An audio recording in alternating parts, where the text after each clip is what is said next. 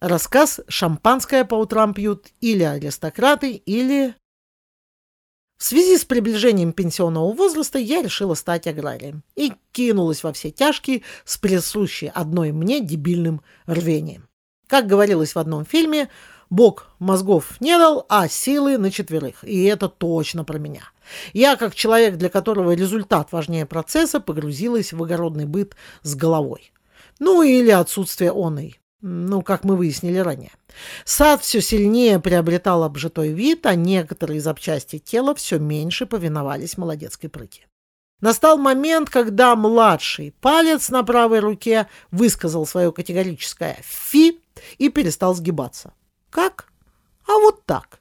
Рука движется в направлении сжимания, а стойкий оловянный солдатик торчит, элегантно оттопыриваясь в сторону. А вы в курсе, что без мизинца нельзя сжать руку в кулак? А вы попробуйте. Оказывается, этот мелкий, как всегда казалось, пригодный только для ковыряния в зубах, выпердыш имеет в системе кулакообразования ведущую роль. Короче, одним словом, во мне теперь появился а, неприсущий мне ранее налет аристократизма.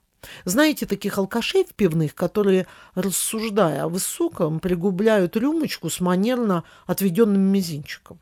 Раньше я думала, что так они морально к богеме примыкают, а теперь я точно знаю. Они просто натрудили сустав на благо красоты вселенской.